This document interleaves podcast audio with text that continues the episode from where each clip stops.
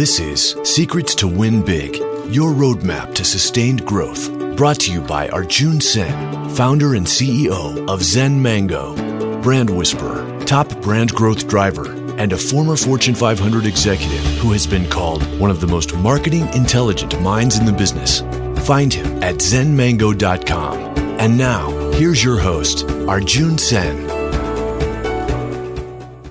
Welcome to this edition of Secrets to Win Big with Arjun Sen. This is Arjun, and it's a pleasure to welcome you again. Winning big is incredibly important because winning is fun, but winning big puts you in the path to sustainable long term wins. And in this podcast, you will hear from leaders from around the world in all walks of life come and sharing their secrets. Most of my guests are rock stars. These are rock star leaders who have an accomplished incredible amount and has a great portfolio of successes from which they share secrets to us. But today, it'll be kind of different. Today, I'm going to talk to, and I'm very fortunate to invite a very VIP guest and this person is only 14 years old. And in this 14 years, he has made a big impact in the sense that he got honorable mention at the Robotics Olympiad. He has traveled the world, just like any other 14 year old, of course, when he has free time, he loves to play sports, soccer, and swimming, plays the piano. But at the same time, this is my young man finds time to go and participate and make an impact in climate change protests spreading the word and individually contribute in nonprofit NGOs. I'm really excited to see how this rock star leader's life blossoms. And we are very fortunate to listen to my VIP guest today, Agni Sen. Agni, welcome. Thank you. It's, it's my pleasure to be here. So, Agni, I have to start with robotics. You getting a special mention, that too you guys did not have a technical coach or full equipment. How did your interest start in this whole robotics journey? Well, I think it started when I was very, very young. Like when, when I was very young, I used to have a lot of fun playing with Lego. I used to build a lot of things out of Lego and Mindstorm. And I was especially interested in things that had motors and could move. So, and it, I think it all culminated when I went to Japan a few years ago and I saw this robot called Asimo, which was programmed to dance and sing along with the lullaby. And you know, his fingers were moving and his shoulders were moving. And it's then I realized that this this is the application of whatever I was doing. This is what the future is going to be like. And I think it's from that time that I got like very very engrossed in programming in doing robotics lego all that kind of stuff. And it's only when i started doing it that i realized all the actions that we humans can do so easily like just bending your finger or tilting your head is something that takes a lot of precision and like practice and trial and error to build up inside a robot. So that's why. wow. That's magical and how you explained it, I really love it that every small motion, which is complicated when you combine, becomes the overall activity. So I get your passion and your interest. What made you want to take participate in this Olympiad and how did you prepare? Um, in in India specifically and in Mumbai, I feel like this Olympiad is like a big thing for a lot of people of a young age and lots of children participate and they go for coaching classes. Um, they do a lot of training for like four four five five months. They practice every day and perfect their stuff to compete. So you know we, we, didn't have all of that. When we actually realized that you know this is what's happening we hadn't heard about it before and we decided that you know whatever let's just give it a shot. We'll do whatever we can and what we when we started doing it we were doing it from home. We, we used to go to a friend's house. There were three of us. And every day we used to go to school together come back together. All we were discussing is how to how to get this robot to move and how to make it do what we wanted to do. So i think it was a great experience the whole journey. Like we used to go together come together. We were literally staying at each other's house and we kept practicing. We had started quite late and um like we, it's not that easy if you start quite late because there's a lot of technicality in the whole competition. So we had to read a lot about it online watch videos of people doing it earlier. Like we spoke to a lot of ex uh, ex participants of the whole competition. And you know we took help from some parents. They helped us print out stuff um, you know uh, get equipment all of that stuff. But still you know we, we didn't have a technical coach. There was no one to guide us. It was us learning as we went along.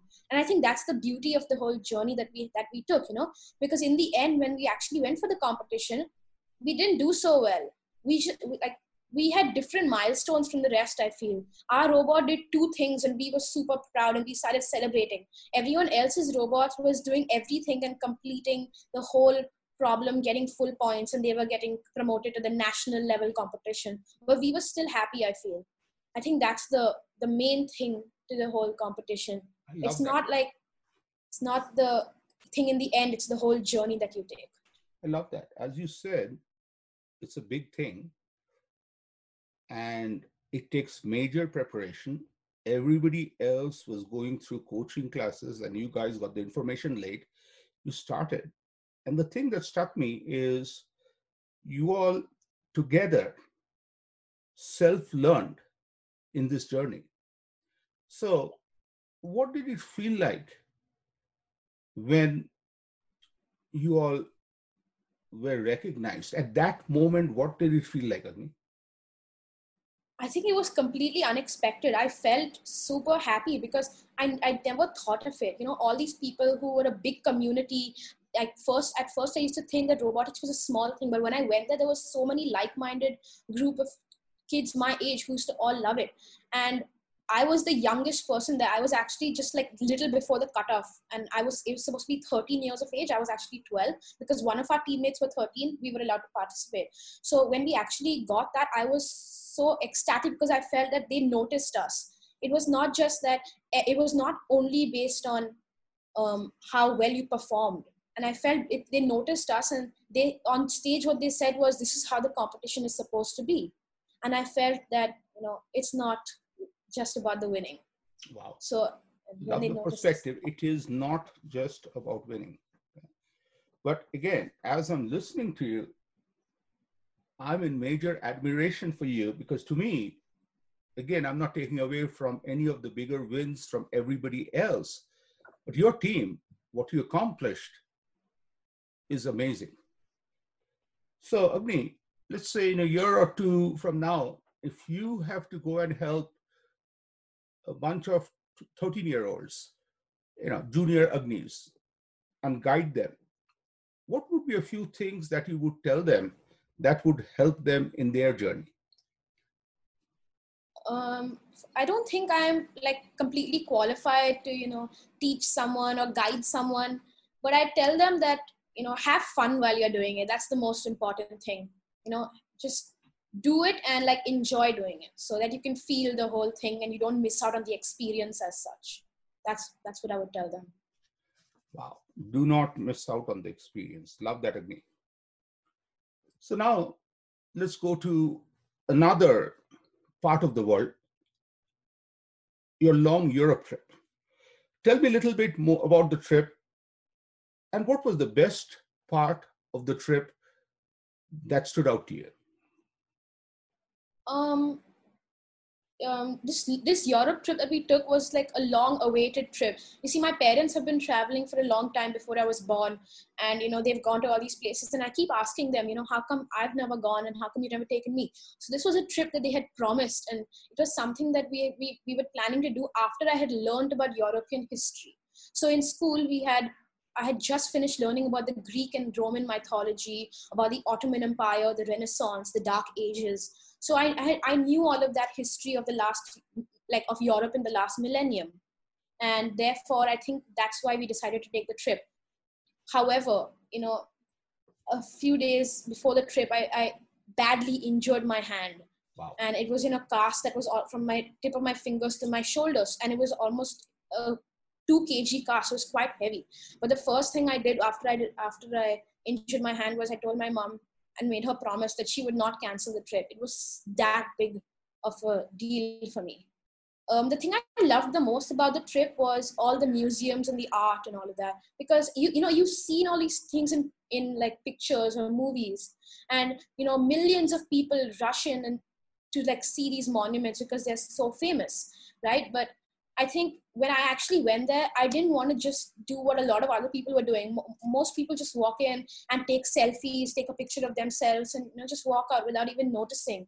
So I wanted to notice and take a step deeper because you know I feel it's, it's like traveling for me is not ticking boxes. I've seen that a lot of people just travel to tick boxes and say, okay, we have been to one, two, three places. But I just really wanted to feel it. And, you know, when I saw all of those things, it felt like I was back in that time. That's why. And let me ask a little bit more about the feeling because that's really intriguing because once you said this, it really connected with me that most of us, when we travel, we right away want to take, you know, check boxes. We go to Taj Mahal, we try to put our hand as if it's on top of Taj Mahal, we try to hold the Eiffel Tower. It's like everybody has yeah. done this. Okay. But tell me about more, little bit more about the feeling. Just give me an example of an incredible feeling that is so fresh to you from this trip. Um, I think it, it was the time when we were in Greece, and you know, we had we were going to climb up to this. Um, it was like sort of a hill or a mountain where from where it says you can see the best sunset and you know it was like dark and cold and my hand had started hurting by the end of the day you know. So then when we started climbing we actually ran ran ran and finally reached just in time for sunset. And you know everyone once the sunset got over i think you know they just like looked around and left. But we just sat there and i think i looked at the whole town and just saw that the ruins of what a great empire actually was. So that's wow. it just brought back feelings. That's incredible so how did you manage? Like you talked about the broken hand, yeah. and how did it impact you during this trip? Like, first of all, you're okay right now. Everything's fine. Yeah.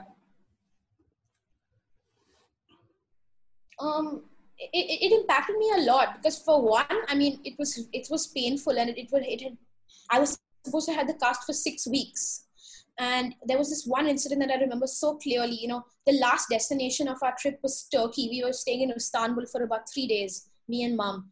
And because dad, after he when he came for the trip, he left after just a week. So majority of the trip was just me and mom. So when we were going to Istanbul at the end, we had gotten we had like um, deboarded the flight, and there was one line of, of you know a check-in counter that said um, to the city, towards the city limits, and there's one that said international transfers.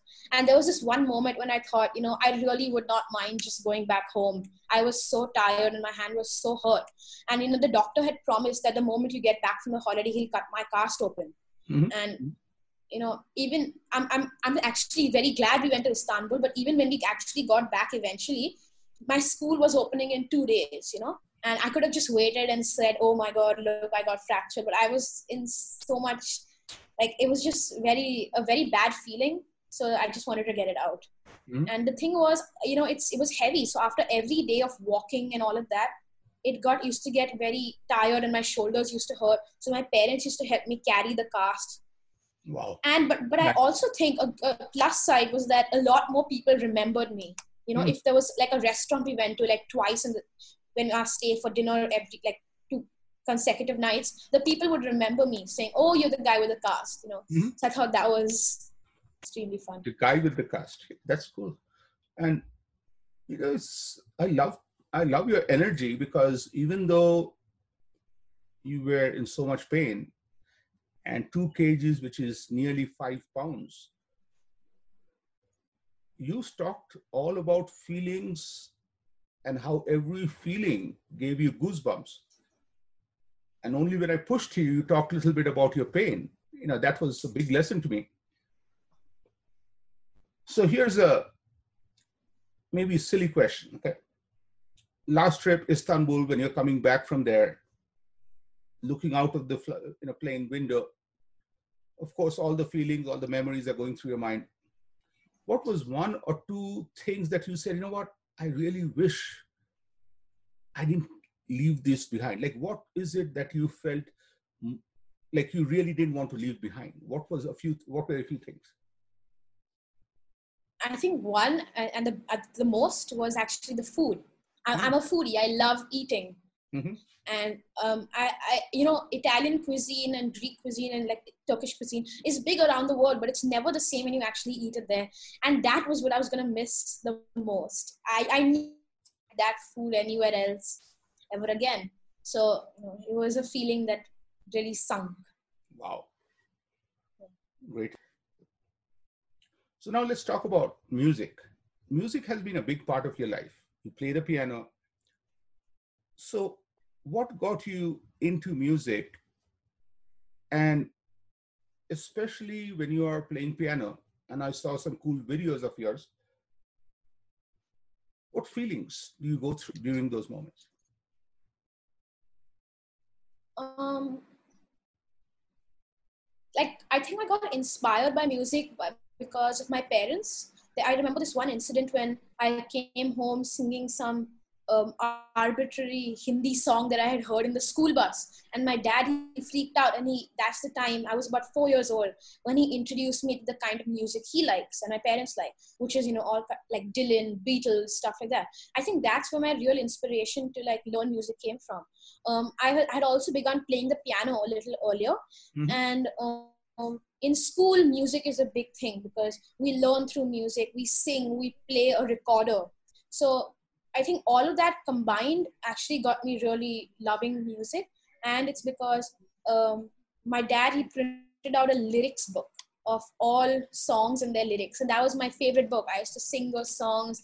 I used to play them on the piano. And just as I was starting to read when I was five or six years old, it was when I was starting to read the lyrics too. So it was a very early thing. So you and that started reading and reading lyrics both nearly at the same time. Yes. So tell me a little more about what you feel when you are totally immersed into piano. Like what, where is that? Um, I, I don't think I ever get lost in the music. It's more that music helps me find myself. Um, I think the music is actually something I really connect with. It's something that talks about the deeper me. And therefore when i'm playing music when i'm singing playing the piano it just it's helped music has helped me find so many great people like a lot of friends a lot of like famous people. So i think uh, music is more a guide than something that you can get lost in for me. Well said. Learn something right there. So talked about school and of course, you being 14 years old, I have to ask about school. So tell me a little bit about your school, the uniqueness, and you know what you learn as a student that really inspires you.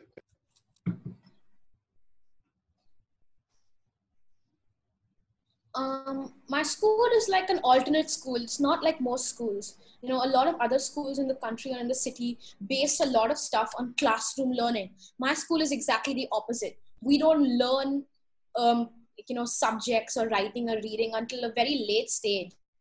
Um, our learning is mostly through stories, mythologies, singing, playing, games. So it's it's a lot of you know being more well-rounded than having a lot of deep knowledge. Mm-hmm. So it's it's more about you know uh, knowing the stuff and being engaged than knowing the facts. And for example, you know, in the third grade, we have a farming trip where we go and plant rice and um, to, a, to a farm and we stay there for many days and we, uh, uh, we come back, we know how the farmers live. And then six months later, we go and harvest that rice. wow. and then you know when we bring we bring it back after harvesting it we mill it thresh it bring it back and then we actually cook it. And there we've seen the whole process you know from grassroots grassroots level till consumption. And i think that really gives you a better perspective. And our school really thinks that teaching us for the future and i think that's really great because before sixth grade we already learned how to grow your own food how to build your own houses. We have a whole house building um, like block and how to stitch your own clothes how to like you know be responsible for yourself. And i think my school is not really about teaching kids to become like smart but more to become responsible. So that's what i really like. So two follow-up questions. One is let me ask the meaningful question first. What's the difference between smart and being responsible? Um I feel being smart is being, you know, having a lot of knowledge mm-hmm. and, you know, knowing a lot of stuff. But I feel responsible is being, you know, knowing the stuff as, as well as knowing where to use it, as well as knowing the applications, as well as knowing what it can do in the real world. That's what I feel wow. Love that. And I think that school really helped us find that because we've never been allowed to use technology in school mm. until say seventh, eighth, or eighth grade. So you know you can't take printouts, you can't trace anything, no gadgets. So that really helps you bring out that other qualities. Mm-hmm. So this one I have to ask is you talked about going through the whole process of growing, milling, and then getting that rice back home. So how did that rice, tasting that rice, feel different than any other rice you tasted ever before? Don't think it actually was different. I just think that in my mind, it felt that, mm-hmm. oh, wow, it's my rice. You know, I have grown this. These seeds were planted by me and my class. So mm-hmm. I think I just felt extremely, you know, powerful. And I felt that, wow, I did this. It was a lot of, you know, pride in the rice, I just felt. Love that. So now go to a, an area which is very passionate to you about climate change. And you have taken part in you know some of the protests and especially when greta's friday for future happened protest was there in mumbai. You inspired people there. So what got you excited, passionate to be out there? Um, I think from a young age, both at home as well in school, we've been very conscious of our carbon footprint. And we have always been led and taught to appreciate the sustainable options. And I think, therefore, I've also become conscious over time of, you know, what I'm doing, like no taking printouts, not using extra paper, like always recycling, reducing the amount of plastic, no plastic at all. So I think all of those things, as well as a few years ago, we went to Africa, Kenya and Tanzania actually, and you know we saw you know the picturesque scenes of you know animals here and there, gi- uh, giraffes, zebras. So I, I then realized that you know it's not our world. We're, we're just one of the people who live here. It's actually their world. The animals, the plants, the fish, the birds. You know, they they're as much owners of it as we are. So I think with all you know pollution and like dumping of garbage and all of that, they are getting affected the most. So I think that's what really got me thinking. And as well as you know Greta Thunberg being just like a few years older than I was then, um, I really felt that you know if someone like that can mobilize the whole world, at least I can stand in solidarity. You know, so therefore you know with me and with a bunch of like-minded friends, we all went for the protest. And that I think leads me to the next question is, if you could, in your mind, design or develop, create your own protest or show of solidarity, you know, the word that he used, what would that be? Um, I think it would be to stop single-use plastic completely because you know that's one of the worst causes and one of the quickest causes of you know oh, flora and fauna dying, of you know pollution, of lots of it, it leads to a lot of other um, problems with the earth.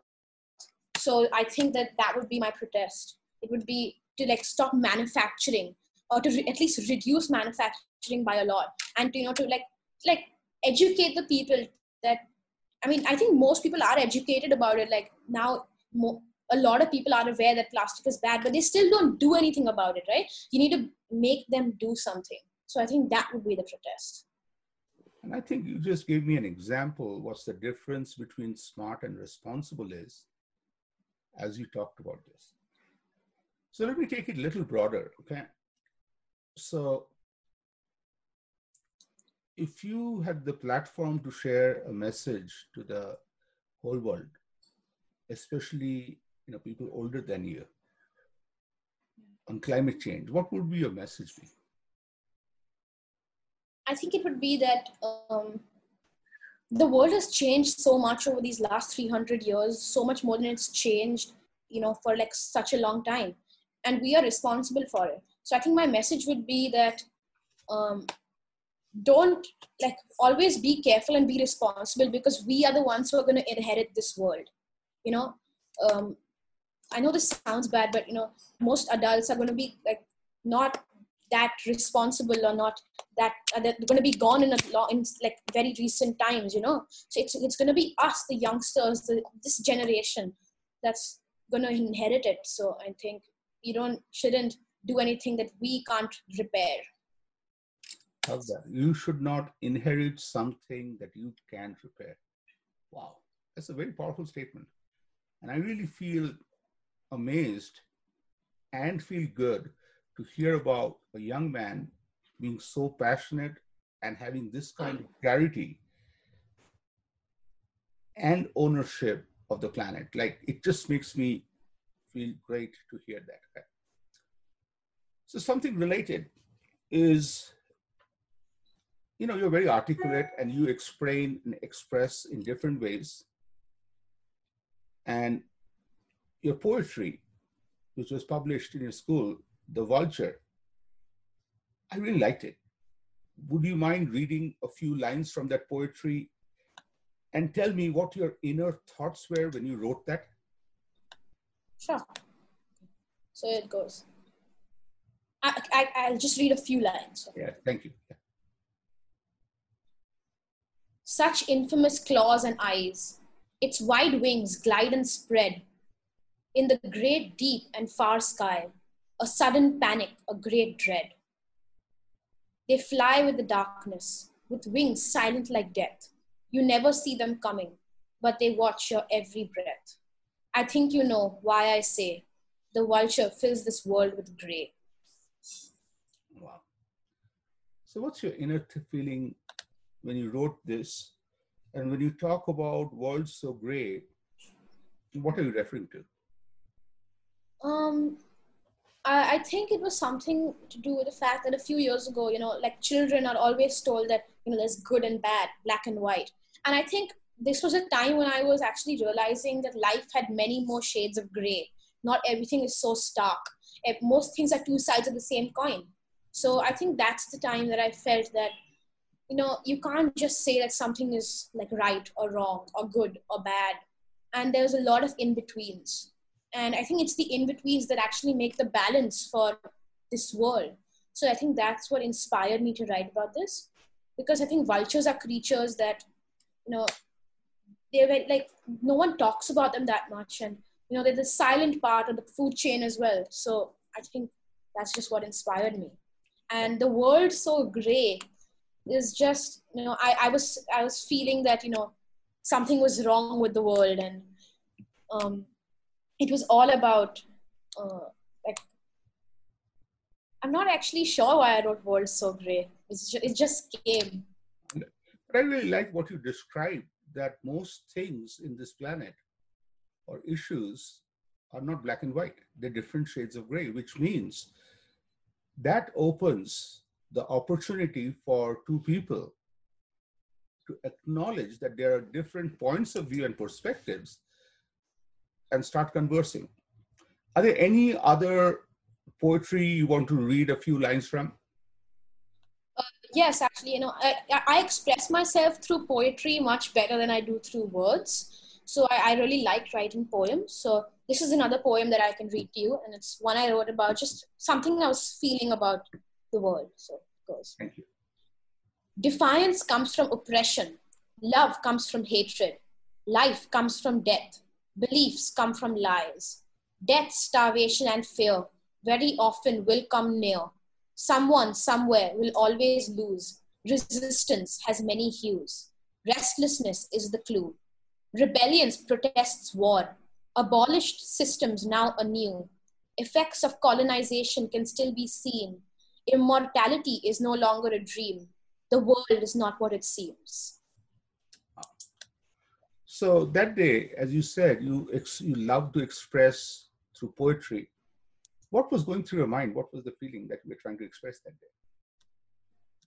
I think it had it, it, it took place in uh, just after we had just we had finished learning about revolutions and wars and stuff like that in school so i think it was getting me thinking about how futile things actually are and how you know when you try something new it doesn't always turn out the way you expect and you know it was just leading me to think that not everything looks what is like doesn't everything is not what it seems. So it was just thinking about those kind of feelings. It led me to write this poem. yeah. So these are amazing, deep emotions. Let me extend this by saying, let's say for some time, one day, I don't know, few hours, if you had all the powers, what would be one thing or two things you would love to change in this planet? Oh, okay, that, that's a question like lots of people are asked and i think you know a lot of people give like cliche answers and I, I don't think mine would be that different but what i actually like to change is that you know just make everybody like equal. Don't don't like change don't like discriminate against human beings because you know you're all human beings you're all the same. You know it's there's not that much different based on race religion color creed so i think it just equality is what i'd want. I love that. And I also would connect it to what you just explained a few minutes back is we should not also discriminate what you just taught me a few seconds back about how we feel. Because the whole thing that not any everything is black or white which again means that different people have different points of view. And that's another area in a world which is somewhat divided right now we should not define or discriminate against people based on how they think. But as you said, make it equal. And yeah, it's amazing. So, Agni, where is Agni going? Where would I like five years from now, 10 years from now? What would, you know, what's your dream? Where are you going in life? I don't know. I'm just not sure. I mean, I have a lot of dreams and there's a lot of things that I want to do. There's a lot of changes that I want to make. But I'm just not sure as of now that which ones would it be or what, what my priorities are. Mm-hmm. So I'm still figuring all of that out. Okay. That's very fair. And I love that openness that is there. So one of the things I like to ask every high functioning person and listening to you over the last half an hour you know makes me realize you are one of the highest performing persons. So I just want to, I feel that all these people have a routine. So I always try to ask them, what's the first thing you do when you wake up? And what's the last thing you do before, you know, you wind your day down and you're retiring into family life? So what's the first thing you do? And what's the last thing you do on a given day? Um, I think the first thing I do every day is somehow crawl out of bed every early in the morning and I walk into my living room and um, I tell my mom that I love her. And um, I think the last thing I do is, you know, I just think that, you know, has today been a productive day? Did I achieve anything today? You know, what did I have fun today? And, you know, with if I, if the answers are yes or no, I just think about that and then go to bed hoping the next day will be better.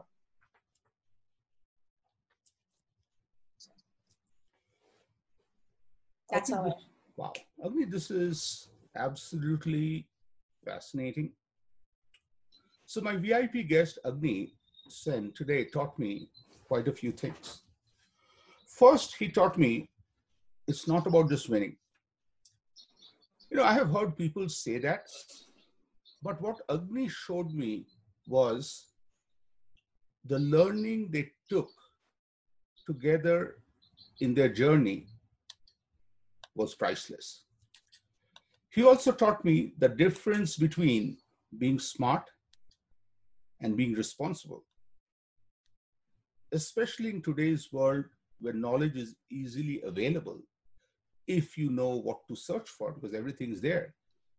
Being responsible, as Agni Sen taught me, was about being able to apply it properly at the right time, because only then the knowledge is useful. I also myself felt kind of silly when I asked him that question. What do you feel when you get lost in music? Because what I learned is music or passion like this is not about something where people get lost, but that helps them find themselves. And that finding themselves can happen at different places and different times. And the biggest thing that I'm taking is the passion that each one of us should have to own this planet. And it is our world. And our world means a few things. We need to take responsibility.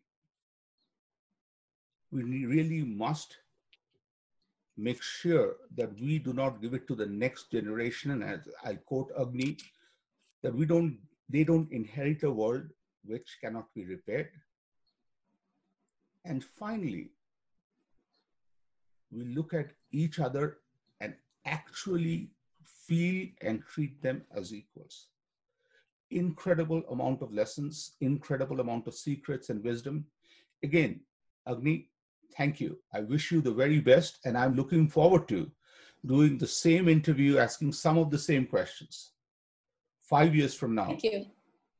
And talk to you again. Thank you again. Yes. Thank you. You've been listening to Secrets to Win Big with Arjun Sen, founder and CEO of Zen Mango, brand whisperer, top brand growth driver, and a former Fortune 500 executive who has been called one of the most marketing intelligent minds in the business. To learn more, visit www.zenmango.com. Share this podcast with your friends and subscribe wherever you like to listen to podcasts. This podcast is a part of the C Suite Radio Network. For more top business podcasts, visit c-suiteradio.com.